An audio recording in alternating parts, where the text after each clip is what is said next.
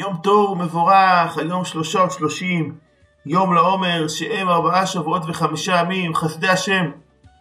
אנחנו נמצאים ביום נפלא וקדוש מאוד, ל"ג בעומר, יום ההילולה של צדיק וקדוש, רבי שמעון בר יוחאי.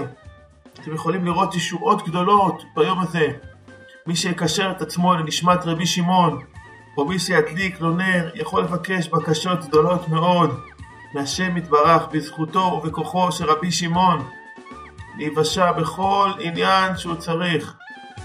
רבי שמעון אמר, יכולני לפתור את כל העולם כולו מן הדין. לשכוח מרבי שמעון לפתור את כל העולם מכל הדינים, מכל העבירות, מכל הצרות, מכל הבעיות, כך הוא יפתור גם אותנו.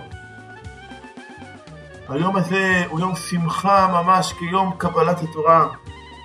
זכינו לגילוי תורת הנסתר שגילה רבי שמעון, שממנה צמחה אחר כך כל הקבלה וכל החסידות.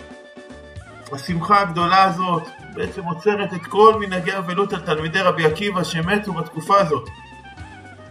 באופן יותר עמוק, בעצם רבי שמעון תיקן את הטעות שטעו תלמידי רבי עקיבא. תלמידי רבי עקיבא למדו הרבה תורה, אבל לא נהגו כבוד זה בזה, ולכן הם מתו בתקופה הזאת.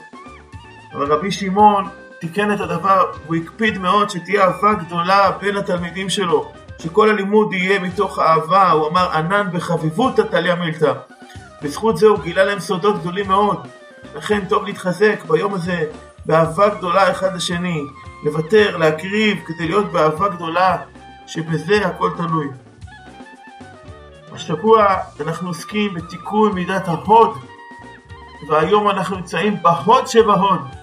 מידת ההוד, כמו שהזכרנו אתמול, מחוברת למקום של התמימות, להודות באמת, להודות בעצם באמת הכי עמוקה. והאמת הכי הכי עמוקה, שלכל אחד מאיתנו יש עמוק בפנים, ממש חלק אלוהה ממעל, יש משהו טהור מאוד, אלוהי, נשמה, שנתת בי טהוריי, לא משנה מה עשינו, איפה אנחנו נמצאים, הנשמה הזאת נמצאת. יש את הכוח היום הזה לרבי שמעון, עם הכובע הרוחני והסודות שהוא גילה, את הכוח להאיר את האור לכל יהודי, אפילו במקום הכי נמוך שהוא רק נמצא.